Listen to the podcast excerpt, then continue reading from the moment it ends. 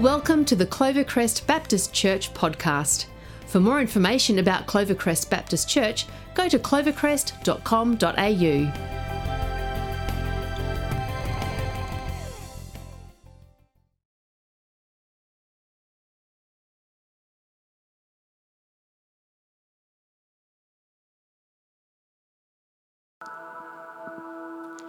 happy Easter to you all. How awesome that today we celebrate the greatest restoration ever that's ever been known. And when I think about restorations, I think about home renos.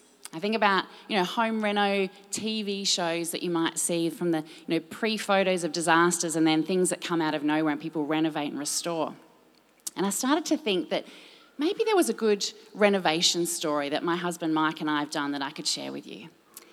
And as I thought, I recognised that no, there's not, because we know our limitations. And we know what we can do and what we can't do. And so we actually buy homes that don't need renovating. How wise are we? But I started to think actually, if I was to share a story about us, it'd be more about repairs. It'd be more about when things get broken and we just need to fix it. And a situation like this happened last October. I don't know if you remember when that weird weather came in October and the rains that came and the hail that damaged pergolas and cars and all these things that we've, some of us are still dealing with now. And this one night there was so much rain pouring. And as Mike came to bed at 11 o'clock, he could hear this drip, drip, drip. And wisely, he heard it and thought, you know what, I, I think actually there might be a hole in the roof. Something might be leaking into the ceiling. Now, at this point, I had just had foot surgery, so I was laid up in bed, couldn't get out of my bed at all, so I was no help. Mike decides to climb up into the manhole, 11 o'clock at night, and sure enough, there's a crack in the tiles in the roof. There's rain coming down into the ceiling over our ensuite. So he comes back down. By this point, it's 11:30. Our son wakes up. He gets up to help and kind of is getting towels and buckets for Mike. And I'm just lying in bed going, can't do anything. Mike gets up again in the manhole and best attempts to fix what's going on up there. He unfortunately reaches over an air conditioner duct and puts his hand on the wet ceiling and crack he uh, made a very significant impact, a crack on our ensuite ceiling. What he tried to fix, best intentions, yeah, didn't go so well. Anyway, what he tried to do, it's 11:30 at night, buckets, towels, fingers crossed, hope for the best. He comes back down out the roof. He sleeps fine, sleeps like a baby. I'm awake all night thinking, I'm having visions of the heavens opening and water flooding the ensuite. So I prayed a lot that night. I woke up in the morning, thank the Lord, it was okay. But what we recognized then was actually you need to get the right person in to do the repairs. And so who do you call? Dave Reynolds. Anyone in this church that knows, Dave Reynolds is our handyman. He's kind of like the church handyman. So sure enough, we called Dave Reynolds. He got in there, he replastered, fixed, fixed the ceiling, fixed the roof, you name it. He's done it. It's amazing.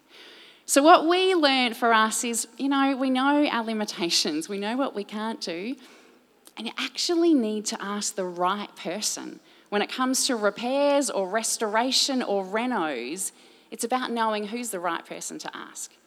If you think about it in our own lives, when there's brokenness, when there's pain, when things aren't okay, if we try to, in our limited skills, self fix or quick fix or even ignore and push the brokenness away, we can do more damage.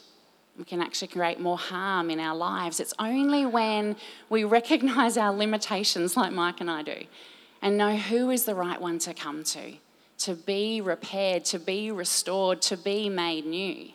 It's when we come to God the God that we've been singing about, that we've been declaring this morning, that is risen, the God that made us and knows us and loves us. And whether you know that or not yet, He knows you and has the best plan for your life. It's when we come to Him to be restored that actually we know the best restoration. Because with our God, He doesn't make mistakes. He doesn't make stuff ups. And when we come to Him, it's not just a quick polish and hope for the best, but He transforms us with Him, each and every one of us, we're restored to more. When we know King Jesus, we are restored to so much more. Because restoration in the Bible, we see it's in abundance. God has so much more than we could ask or imagine. He has more than enough for each one of us. We are restored to more. His way is better and more. With Him, there is more life. And we see Jesus says that when he walked this earth. In John 10:10, 10, 10, we read Jesus' words, I came so they can have real and eternal life, more and better life than they ever dreamed of. That's what we celebrate this Easter Sunday, this Resurrection Sunday. Our King is alive, and we celebrate the more and better life he gives us. You see, Jesus, who is fully God and fully man, came to this earth. He lived, he loved, and he died. He died hung on a cross for us he took our sin, the hurt, the brokenness, the things we do or don't do that hurt ourselves and others and God, and He took all of that for us to make a way that us in our imperfection, He made a way for us to be restored to a perfect God, to be with Him and know Him. Every single one of us can have access to that restoration. That is the right one to come to when we are broken to be restored. Let me read about what happened this very day, over 2,000 years ago, an account from the Bible today. We read in John chapter 20. Early on the first day of the week, while it was still dark, Mary Magdalene went to the tomb and saw that the stone had been removed from the entrance. So she came running to Simon Peter and the other disciple, the one Jesus loved, and said, They've taken the Lord out of the tomb, and we don't know where they've put him. So Peter and the other disciple started for the tomb. Both were running, but the other disciple outran Peter and reached the tomb first. He bent over and looked in at the strips of linen lying there, but did not go in. Then Simon Peter came along behind him and went straight into the tomb. He saw the strips of linen lying there, as well as the cloth that had been wrapped around Jesus' head. The cloth was still lying in its place, separate from the linen. Finally, the other disciple who had reached the tomb first also went inside. He saw and believed. They still didn't understand from Scripture that Jesus had to rise from the dead. Then the disciples went back to where they were staying. Now, Mary stood outside the tomb crying. As she wept, she bent over to look into the tomb and saw two angels in white seated where Jesus' body had been, one at the head and the other at the foot. They asked her, Woman, why are you crying? They've taken my Lord away, she said, and I don't know where they've put him. At this, she turned around and saw Jesus standing there but she didn't realize it was Jesus.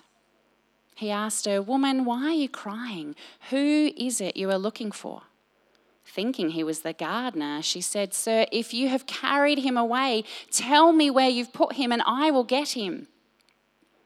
Jesus said to her, Mary.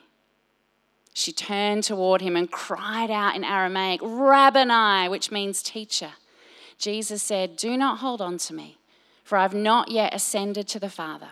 Go instead to my brothers and tell them, I am ascending to my Father and your Father, to my God and your God. Mary Magdalene went to the disciples with the news, I have seen the Lord. And she told them that, she, that he had said these things to her. We read here and we see Jesus is not dead. He rose again. He is alive.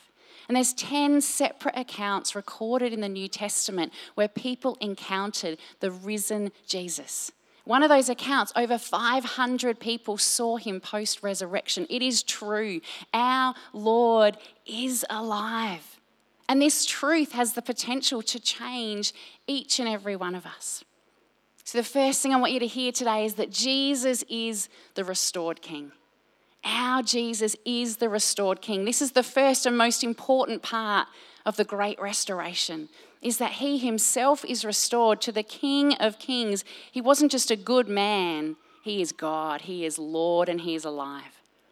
We read in Ephesians chapter 1 he raised Christ from the dead and seated him at the right hand in the heavenly realms, far above all rule and authority, power and dominion, and every name that is invoked, not only in the present age, but also in the one to come. And God placed all things under his feet and appointed him to be head over everything for the church, which is his body, the fullness of him who fills everything in every way.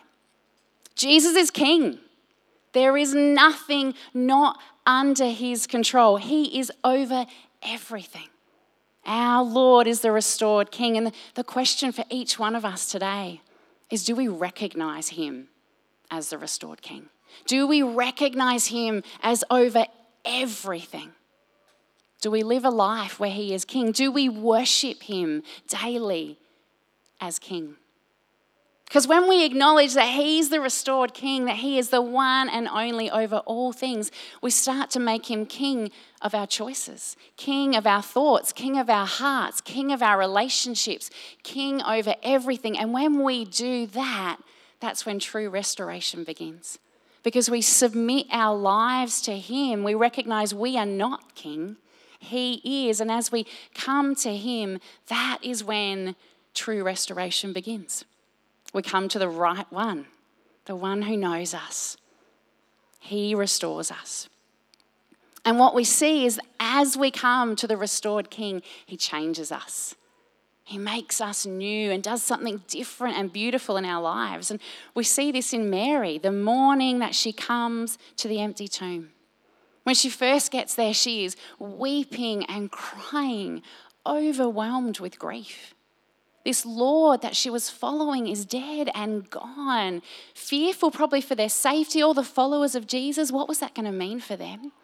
She's absolutely stuck in grief. She's hopeless. Even to a point where the first time Jesus speaks, she doesn't even recognize him. She thinks he's the gardener. She's so in this place of despair and grief. I wonder if you've ever found yourself in a place like that where you're stuck in such deep grief. You can't even recognize things around you, but you feel despair and loneliness and hopelessness. And I want to encourage you, maybe you even find yourself in that place today. And if that's you, that is where Jesus meets Mary.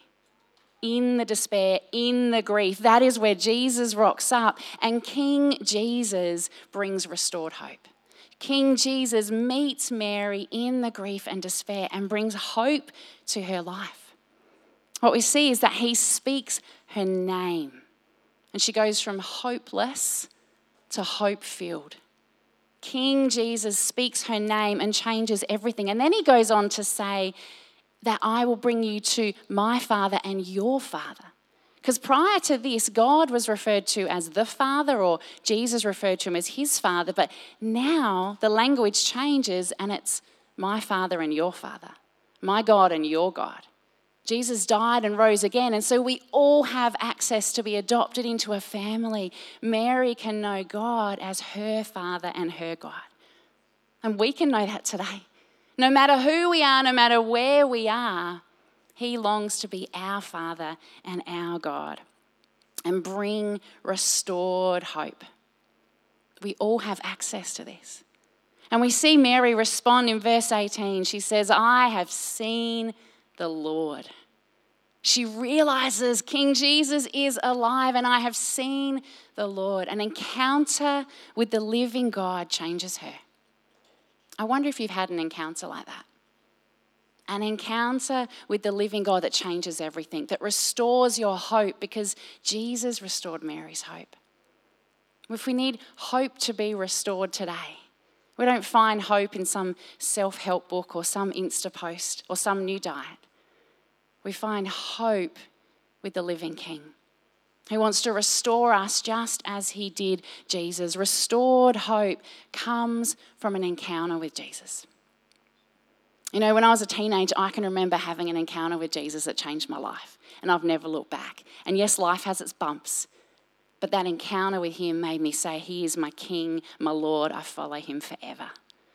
And I wonder today, no matter who you are, whether you had that encounter.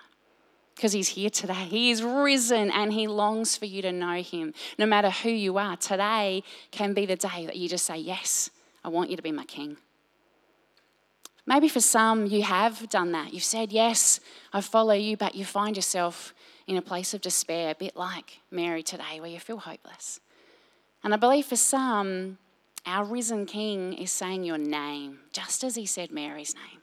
That he wants you to hear today. He's saying your name because he sees you, he loves you, he wants to restore your hope. He wants to take you from hopeless to hope filled. The challenge is we'll be still and quiet enough to listen, to listen to a restored King who wants to say our name. Because the resurrection teaches us the worst thing is never the last thing. The worst thing is never the last thing. Jesus didn't stay dead, he rose again. And no matter where you are and who you are today, the worst thing is never the last thing because whether Jesus restores and heals now or in an eternity to come, he promises more. The worst thing is never the last thing. With King Jesus, we can have hope. We can have this more and better life that he promises and guarantees us. So we have a restored king, he's alive. We have this opportunity for restored hope that no matter who we are or where we are, He longs to meet us today. And then we have a reason to live. King Jesus makes it clear. He gives us a restored purpose. What we see is that He tells Mary, Go, go and spread the news, get it out there, tell them all I am alive. And if we keep reading further on in John's gospel, we see that he appears to his disciples, where he shows them the nail marks in his hands and the, the mark in his side where they speared him. He shows them and says, I'm alive. And then he continues to speak. In verse 21 and 22, he says, Peace be with you. As the Father has sent me, I am sending you. And with that, he breathed on them and said, Receive the Holy Spirit. King Jesus makes it really clear what does He want for us? Those of us that have said, Yes, I follow you. He wants us to be filled with the Holy Spirit. And then He sends us out. He says, Go. I've given you a purpose. Go tell everybody the awesome news. You know, if we are followers of Jesus, we never need to kind of go, Oh, what am I doing with my life? Why am I here? What's my purpose? Every one of us has a clear purpose. If we love Jesus, He makes it super clear no matter how young or how old we are, no matter what we do for a living or don't do, wherever we find ourselves, we have a purpose and a calling to share Him with others. He's given us a restored purpose to be filled with the Spirit and go and spread the word. And I love one man that's part of our congregation, Steve Clark, just does this every day in who he is. And Clarkey, he's a groundsman at a local school. And he just lives a life that says, well, you know what? Yeah, I love Jesus. I'm going to tell people about it. He doesn't make it overcomplicated. Just in his everyday life, he looks for opportunities to say, Jesus is great. I want you to know about him. And just recently, as he's been working at his school, they had a contractor come in, a painter. And this painter was a Muslim man. And the first day this man was working with Clarkey, he said, Why are you so happy all the time? And Clarkey's simple response I serve a good God. Easy as that. And interestingly, over time, over days, this guy asked a few more questions, and Clarkey, just in his natural way, talked about how good Jesus is, that he's alive, that he's real. And over time, more and more questions came. And Clarkey was able to give this guy a Bible. I don't know the journey this man's going to be on, but how awesome that Clarkey in his everyday life, just being him, went, you know what? Jesus is worth sharing. It does not matter who we are or where we find ourselves today, and it doesn't have to be complicated. If we know Jesus, tell people about him because he's alive and he's given us hope and purpose. Because when we're restored, we're restored to look different. When a house gets restored, a reno gets done, it looks different. Jesus looked different. He came back alive, a living, radiant king. Mary looked different. She went from a place of hopelessness and despair to joy. The disciples looked different. When they were filled with the Spirit, they went on to birth the early church. When we know King Jesus and He's restored us, we should look different. So, the question for each and every one of us today if we know King Jesus this Easter Sunday, do we look different? I wonder, do we look different? Or I wonder, maybe some of us, if we're honest, we've got the scaffolding up. You know how you walk past maybe older buildings that have scaffolding up getting ready for a renovation and a restoration? I wonder for some of us today in our lives, if we're honest, maybe the scaffolding's there, but we've put a pause on any restoration because it just feels a bit uncomfortable. And we don't like what it might look like because it's new and different. I wonder if we're honest, maybe the scaffolding's there and we haven't stepped into all the more and better life that God has for us. And I would say today, this Easter Sunday, let's let God restore us to more. Or maybe some, if we're honest, Maybe the restoration's begun and you've started to rip down the fresh coat of paint and you've ripped away the new and you're almost self sabotaging. And God says, I have a more and better way. Let me restore you. It's not anything that we have to do, but we simply come to Him and say, You're the risen King. I give you my life. I want you to be at work. Let's not miss the more and better and beautiful life that living with King Jesus is. Because this restoration, the greatest restoration of all kind, it is for every single one of us. Whether we are yet to say yes to Him as our Lord and Savior, whether we've known Him for years, He has more. He wants to continue to restore and continue to change. He's our restored King. He has hope and purpose and so much more. Are we allowing Him to restore us this day? Over 20 years ago, my nana had something restored for me this pendant that I'm wearing. She took her original engagement ring that my papa gave her in 1942 and she took the diamond and she had it restored for me. This precious jewel that she had been given. She wanted to have it restored into a pendant, to something new and beautiful and personal for me that she gave me to wear on my wedding day. And I continue to wear. And it's so special because it was something beautiful she had restored and molded into something new for me. And you know, just like this, that's exactly what King Jesus longs to do with our lives. He longs to take what is so special and precious, the jewel of our lives, as we hand that over to Him as the jeweler. And He wants to restore and make it into something better, not just shine it up, but actually mold and change and restore and make it into something personal because He's the right one to come to for restoration. He knows our deepest needs and longings. He longs to take our lives and restore and make something more and better out of them this Easter Sunday, we celebrate the power of the resurrection. He can do what we can't. Where is it you need to know His restoration today? Do you need to know Him as your restored King? Do you need hope, restored hope? Do you need restored purpose, restored joy, restored love?